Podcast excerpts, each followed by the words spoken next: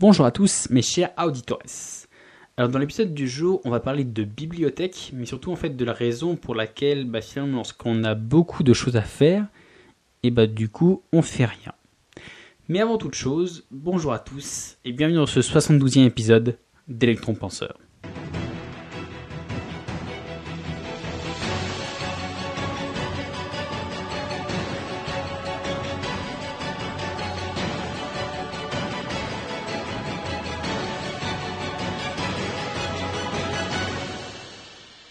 Alors, déjà, comme vous l'avez vu dans le titre, c'est 1 sur 2. Oui, parce que ça commence presque à devenir une habitude ici, euh, pour les sujets un peu complexes, un peu techniques ou autres. Euh, j'aime bien maintenant les couper en deux, histoire qu'ils soient pas trop longs ou autres. Euh, donc dans ce première partie, on va plutôt en fait décrire le syndrome de la bibliothèque, de dire bah, finalement ce que ça vous faire sentir ou autre, bah, vraiment comment il s'exprime. Et euh, bah, on va dire vraiment, euh, je vous préviens tout de suite, il va être assez sombre, assez dark. Hein. Si vous avez des Xanax, commencez à attaquer le début de la boîte. Euh, voilà, ça va être un peu parce que le centre de la bibliothèque, il a un petit côté un peu dark. Et en fait, dans l'épisode 73, donc celui de la semaine prochaine, on verra plus voilà bah, les solutions ou les contres finalement à ce syndrome. Voilà, on attaque. Alors, finalement, le syndrome de la bibliothèque est un élément comportemental défini par Sonia Zanab dans son livre Vivez flot, vivez heureux, que j'avais sûrement dû déjà vous en parler. Euh, alors du coup, avant toute chose, cette bibliothèque, elle n'est pas à confondre avec le syndrome de la bibliothèque de Babel, qui est complètement autre chose. On fera peut-être, sûrement un épisode dessus un de ces jours, si ça vous intéresse. Comme d'habitude, n'hésitez pas à, à me le faire savoir par Facebook. Alors, parce qu'en en fait, juste pour vous décrire rapidement, en fait, la bibliothèque de Babel, c'est une nouvelle qui a été écrite par Georges Louis Borges en 1941, et en fait, qui décrit tout simplement une bibliothèque où, en fait, dans cette bibliothèque, il y a tout le savoir passé, présent et futur qui est compilé. Voilà, tout, absolument tout est dans cette bibliothèque. Et donc, du coup, finalement, la créativité, elle n'existe plus parce qu'il suffit juste de piocher le bon contenu pour, bah voilà, avoir la nouvelle parfaite, la 17 parfaite, ou savoir comment tout fonctionne. Donc du coup voilà, c'est complètement autre chose, mais finalement, voyez l'idée, si ça vous tente, n'hésitez pas, faites-moi un retour et du coup on en fera un épisode. Donc non, comme je vous l'ai dit, ici on va parler du syndrome de la bibliothèque qui a été développé par Sonia Zanab en 2019. Alors qu'est-ce qu'il dit ce fameux syndrome de la bibliothèque? En fait, finalement, c'est le sentiment de profonde impuissance, de manque de temps qu'on a finalement lorsqu'on regarde nos bibliothèques qui sont remplies de livres, de livres complètement pleins de poussière, que finalement on n'a jamais eu le temps de lire et qu'on n'a pas le temps de lire. Donc du coup, finalement, ce syndrome, il nous renvoie directement à la plus grande peur de notre thématique, à savoir la perte de temps. Parce que finalement, on a l'impression bah, de ne pas avoir le temps de lire, de pas avoir le temps de tout lire, et lorsqu'on se dit, ok, c'est bon, on s'y met, on attaque, et bah du coup, on reste tétanisé devant les étagères parce que voilà, on ne sait pas quoi choisir ou autre. Pourquoi Comment s'en sortir On va voir tout ça ensemble. Alors déjà, à chaque fois qu'on passe devant voilà notre fameuse étagère pleine de poussière, et eh ben en fait, ça nous renvoie directement à notre mauvaise gestion du temps, parce que finalement, on sait très bien, voilà, avec les, petits épisodes qu'on a fait, l'effet cumulé, épisode 61, toi-même tu sais ou autre, que finalement, si on prenait un peu le temps de lire un peu chaque jour, eh ben du coup, les étagères elles seraient pleines de livres lus. Donc du coup, on va dire, c'est pas qu'on se dit on n'a pas le temps, c'est qu'on a mal géré notre temps, sinon on aurait dû déjà tout lire. Donc finalement, on va dire on a un peu voilà un peu ce rappel, un peu ce petit truc de culpabilité à chaque fois qu'on passe devant la bibliothèque. Donc du coup, la première méthode de bourrin, ce serait de planquer sa bibliothèque, mais on va dire qu'on va chercher un peu plus courageux comme méthode que de juste faire une pièce pour enfermer votre bibliothèque.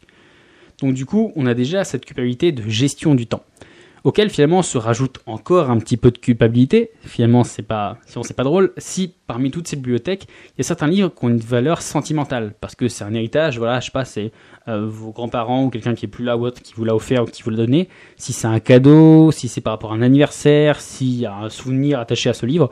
Donc du coup, voilà, il y a en, plus de cette petite culpabilité de se dire j'ai pas le temps de lire le livre, il y a en plus cette culpabilité qui se dit euh, bah, en fait il y a un côté vachement émotionnel. En fait, on se dit que c'est un peu comme si on bafouait la mémoire ou l'attention de la personne qui nous l'a offerte ou qui nous l'a donnée.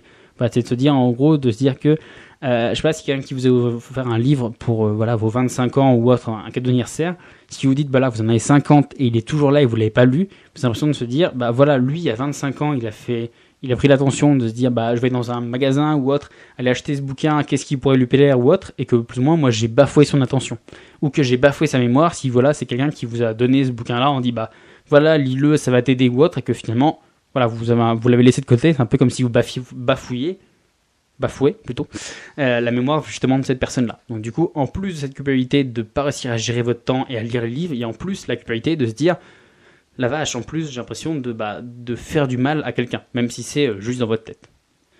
Et donc du coup, par-dessus toute cette culpabilité, on va en rajouter encore une louche avec finalement un peu de poussière par-dessus. Parce que la poussière, finalement, elle nous fait prendre conscience du temps qui passe. Et oui, qui aurait cru qu'un grain de poussière fasse plus mal au mental que le cadran de Big Ben? Et parce que là, en fait, plus il y en a, et plus ça fait longtemps que ce livre, il est là, qu'il est intact, qu'il n'a pas bougé, que personne n'a touché. Finalement, en fait, la poussière, c'est le plus grand révélateur physique du temps qui passe. Au-delà, avant de dire voilà, des rides ou autre, c'est vraiment, d'un point de vue complètement physique, c'est vraiment la, plus, comme tout, plus il y a de poussière, plus vous dites, ça fait longtemps que ce truc-là, il n'a pas bougé. Donc, du coup, vous dites, si voilà, en plus vous avez un livre qui a une valeur émotionnelle et qu'en plus vous vous rendez compte qu'il y a beaucoup de poussière dessus, du coup vous avez la double culpabilité de vous dire, et j'arrive pas à gérer ma vie ou prendre le temps de le lire, et en plus bah, j'ai l'impression voilà, de passer à côté de moments de ma vie ou de pas faire honneur à la personne qui me l'a offert. Et donc du coup, par-dessus tout ça, si vous, vous n'êtes pas encore écrasé sous des tonnes de culpabilité qui vous auront sûrement conseillé soit la fuite, soit le déni, bah, du coup, vous décidez à prendre le problème à bras le corps et d'avancer sur la bibliothèque. Et là, vous reprenez encore une petite rafale de culpabilité, sinon c'est pas drôle, parce que du coup, vous prenez soudain conscience qu'il y a trop de livres à lire. Euh, pour certains cas, en fait, vous vous rendez compte que vous pourrez jamais tout lire en une seule vie, en, une seule vie, c'est-à-dire en continuant à mener une vie normale à côté. Sûr que si vous essayez que vous vous coupiez du monde pour les 10, 15, 20 prochaines années, oui, vous aurez le temps de tout lire, mais de se dire que voilà, plus ou moins en lisant 10 minutes tous les jours, vous aurez jamais le temps de tout lire.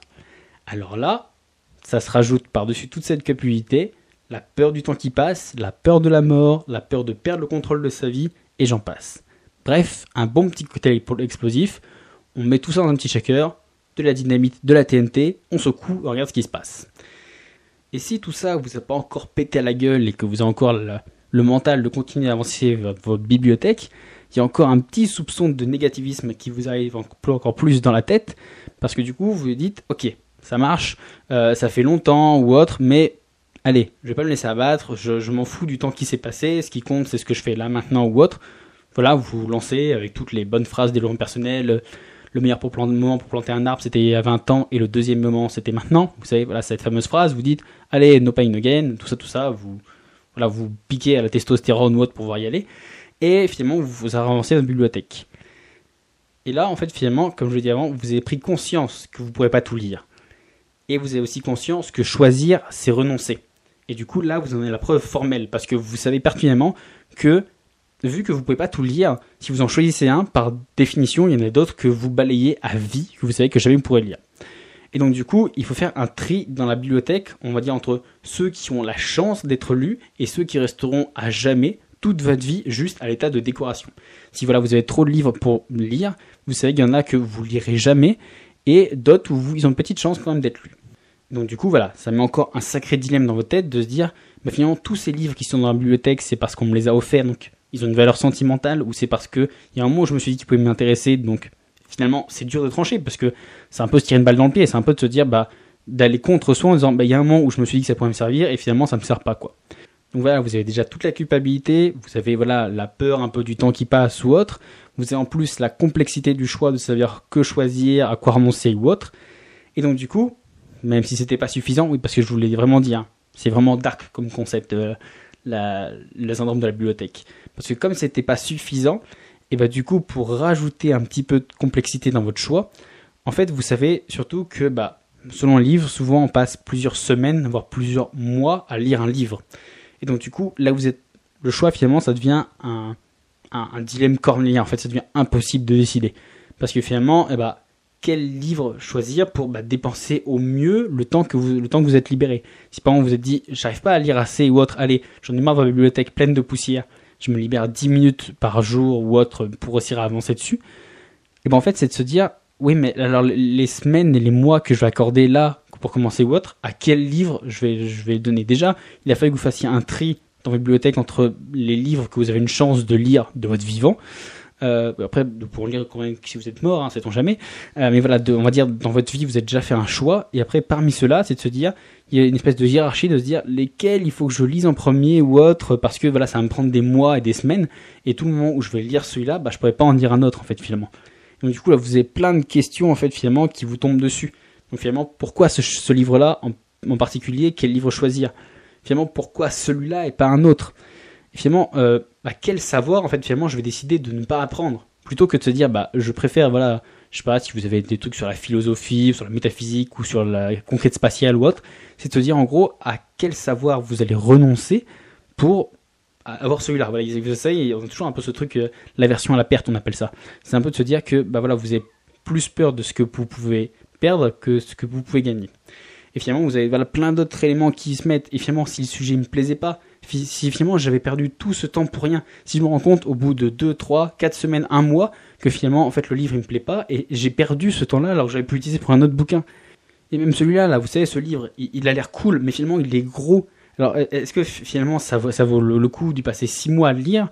Ou est-ce que finalement vaut mieux lire ces trois petits qui ont l'air plus chiants mais finalement j'en lirai trois dans la même période? Et donc du coup vous voyez un peu toutes les questions qui vous arrivent dans la tête et du coup vous devez faire un choix.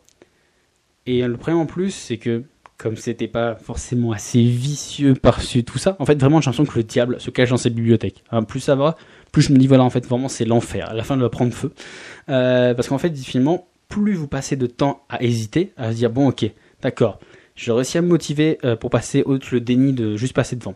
J'ai réussi à me dire, ok, il faut que je lise un bouquin, donc du coup, j'ai éliminé une partie de la bibliothèque en disant, celle-là, je ne la lirai pas.